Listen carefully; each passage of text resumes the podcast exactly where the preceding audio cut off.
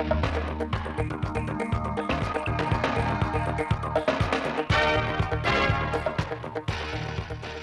kính chào quý vị và các bạn đến với bản tin thời sự 16 giờ thứ Bảy ngày mùng 6 tháng 8 năm 2022 của Đài Phát thanh và Truyền hình Thanh Hóa. Chương trình đang được thực hiện trực tiếp trên sóng FM tần số 92,3 MHz. Chương trình hôm nay sẽ có những nội dung chính sau. Thanh Hóa tìm kiếm quy tập được 32 hải cốt liệt sĩ. Thành phố Thanh Hóa bàn giải pháp cải thiện chỉ số DDCI giai đoạn 2022-2025. Nữ sinh trường huyện, thủ khoa Sứ Thanh với 2 điểm 10. Mưa lớn, gió mạnh gây thiệt hại tại xã Trung Sơn, huyện Quan Hóa. Tiếp đó là phần tin trong nước, bây giờ là nội dung chi tiết. Sau 20 trận thi tại vòng nhận diện và vòng so tài, sáng nay mùng 6 tháng 8, tại trường quay tổng hợp Đài Phát thanh và Truyền hình Thanh Hóa đã diễn ra trận chung kết âm vàng xứ Thanh lần thứ 16. Trải qua 4 phần thi khởi hành khám phá tiếp sức và chinh phục, các thí sinh đều thể hiện bản lĩnh và hiểu biết của mình trong nhiều lĩnh vực khác nhau. Cuộc thi diễn ra đầy hấp dẫn với sự thể hiện năng lực vượt trội ở tất cả các phần thi. Thí sinh Trần Văn Thăng, trường Trung học phổ thông Hàm Rồng, thành phố Thanh Hóa đã xuất sắc giành được vòng nguyệt quế với tổng số điểm là 275 điểm. Về nhì là thí sinh Trương Phú Nhuận, trường Trung học phổ thông Lê Lai, huyện Ngọc Lặc. Thứ ba là thí sinh Nguyễn Tiến Đạt, trường phổ thông Triệu Sơn và thí sinh Lê Yên Hạnh, Trung học phổ thông Vĩnh Lộc, huyện Vĩnh Lộc. Lần đầu tiên được truyền hình trực tiếp từ trường quay tổng hợp Đài Phát thanh và Truyền hình Thanh Hóa đến 4 điểm cầu tại các trường có thí sinh dự thi. Với quy mô lớn và nhiều đổi mới về nội dung hình thức, chung kết âm vang sứ Thanh lần thứ 16 đã để lại nhiều ấn tượng tốt đẹp trong lòng khán giả, có phần khẳng định là một sân chơi bổ ích trí tuệ, mang đậm bản sắc xứ Thanh dành cho lứa tuổi học sinh trung học phổ thông. Mùa khô 2021-2022, mặc dù bị ảnh hưởng bởi dịch COVID-19 cùng nhiều khó khăn trong công tác xác minh thông tin mộ liệt sĩ, song công tác phối hợp giữa Ban chỉ đạo 515 tỉnh Thanh Hóa và Ban công tác đặc biệt tỉnh Hủa Phan Lào được tiến hành chặt chẽ, trách nhiệm cao, cùng sự đồng hành tích cực của Hội cựu chiến binh và các cơ quan, địa phương đã góp phần để công tác quy tập đạt được hiệu quả tốt. Kết quả, trong mùa khô 2021-2022, đội quy tập Bộ Chỉ huy Quân sự tỉnh đã tiến hành tìm kiếm quy tập được 32 hải cốt liệt sĩ, trong đó có 16 hải cốt liệt sĩ được quy tập trong nước và 16 hải cốt liệt sĩ quy tập tại tỉnh Hủa Phan, Lào. Năm 2021, thành phố Thanh Hóa đạt điểm số 57,35, xếp thứ 21 trên 27 đơn vị khối huyện, thị, xã, thành phố về đánh giá năng lực cạnh tranh ở cấp sở ngành địa phương DDCI. Về điểm số và thứ hạng 8 chỉ số thành phần, thành phố Thanh Hóa đạt điểm ở mức khá với các chỉ số tính minh bạch, tính năng động và vai trò của người đứng đầu, thiết chế pháp lý, chi phí thời gian. Trong khi đó, các chỉ số như tiếp cận đất đai, hỗ trợ doanh nghiệp, cạnh tranh bình đẳng đạt điểm số trung bình và đang xếp ở thứ hạng thấp.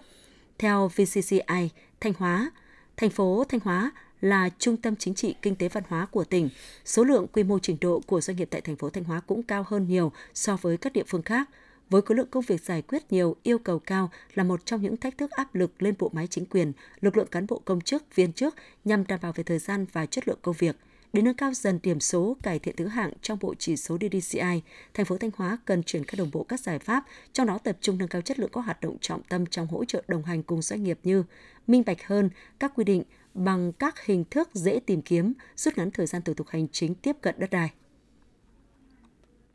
Nguyễn Thị Hạnh, sinh năm 2004, cựu học sinh trường trung học phổ thông Thọ Xuân 5, Thanh Hóa, là con gái thứ hai của vợ chồng ông Nguyễn Viết Bảo, sinh năm 1976 ở khu phố 6 thị trấn Sao Vàng, huyện Thọ Xuân, Thanh Hóa.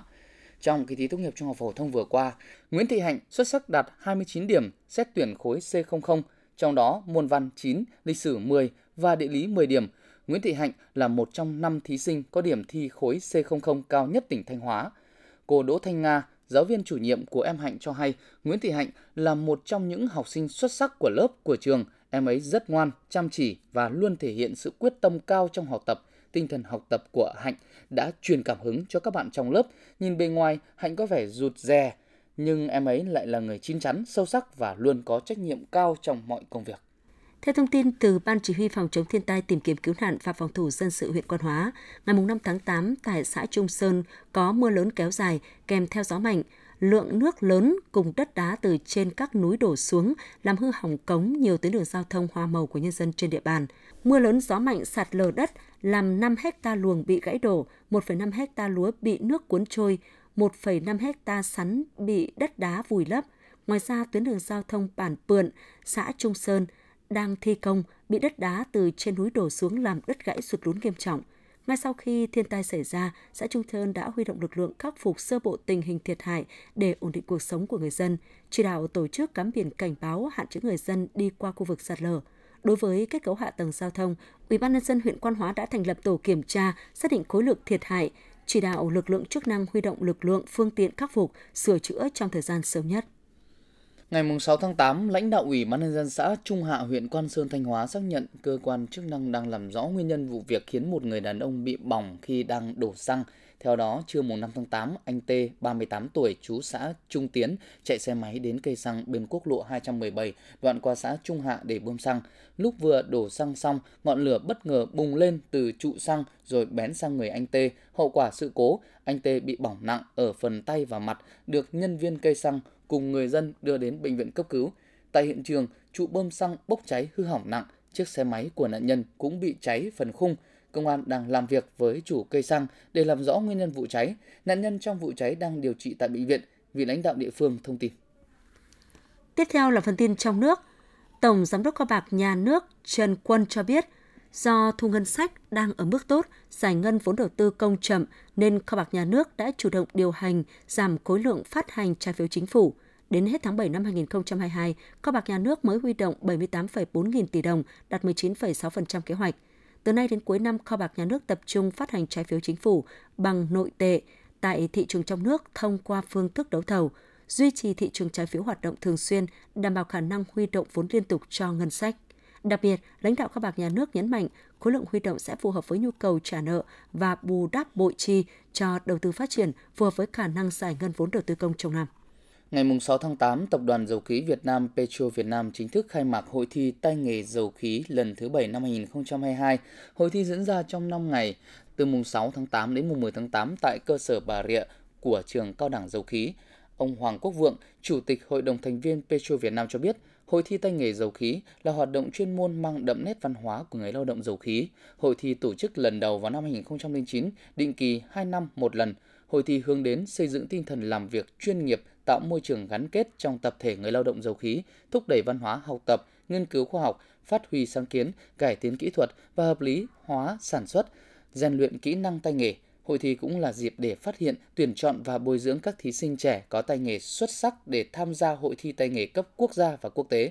Lễ tổng kết trao giải hội thi dầu khí sẽ diễn ra vào lúc 15 giờ ngày 10 tháng 8 năm 2022. Hội thi tay nghề dầu khí lần thứ 7 năm 2022 là một trong số các hoạt động thiết thực kỷ niệm 47 năm ngày thành lập Tập đoàn Dầu khí Việt Nam mùng 3 tháng 9 1975, mùng 3 tháng 9 2022. Ủy ban nhân dân thành phố Đà Nẵng vừa ban hành kế hoạch thực hiện đề án triển khai áp dụng và quản lý hệ thống truy xuất nguồn gốc trên địa bàn nhằm thúc đẩy xã hội hóa hoạt động truy xuất nguồn gốc, phục vụ hội nhập kinh tế trong nước và quốc tế, đảm bảo chất lượng, tính an toàn của sản phẩm, hàng hóa của các doanh nghiệp đang sản xuất kinh doanh trên địa bàn, đảm bảo công khai minh bạch các thông tin truy xuất nguồn gốc, đáp ứng các tiêu chuẩn kỹ thuật, đủ điều kiện kết nối tích hợp đồng bộ với cổng truy xuất nguồn gốc quốc gia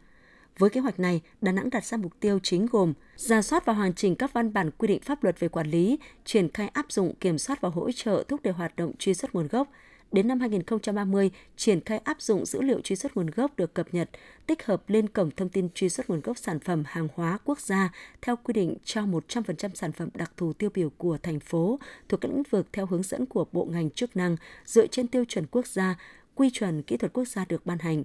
đào tạo tập huấn nâng cao nhận thức về truy xuất nguồn gốc cho các cơ quan và các doanh nghiệp, tổ chức cá nhân có liên quan, đảm bảo 100% đối tượng tham gia hệ thống truy xuất nguồn gốc sản phẩm hàng hóa được tham gia đào tạo tập huấn. Từ ngày 4 tháng 8 đến mùng 6 tháng 8, Sở Du lịch tỉnh Quảng Bình cùng các tỉnh Quảng Trị, Thừa Thiên Huế, thành phố Đà Nẵng, Quảng Nam tổ chức chương trình quảng bá xúc tiến du lịch tại các tỉnh khu vực Tây Nguyên. Đáng chú ý, chiều 5 tháng 8 tại thành phố Buôn Ma Thuột, Đắk Lắk, đại diện 5 tỉnh đã ký kết thỏa thuận hợp tác phát triển du lịch giai đoạn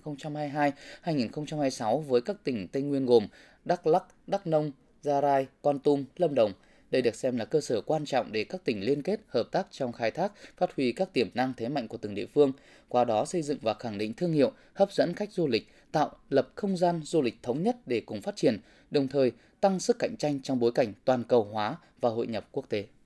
Thông tin vừa rồi đã kết thúc bản tin thời sự 16 giờ của Đài Phát thanh và Truyền hình Thanh Hóa. Xin kính chào và gặp lại quý vị và các bạn trong các bản tin tiếp theo.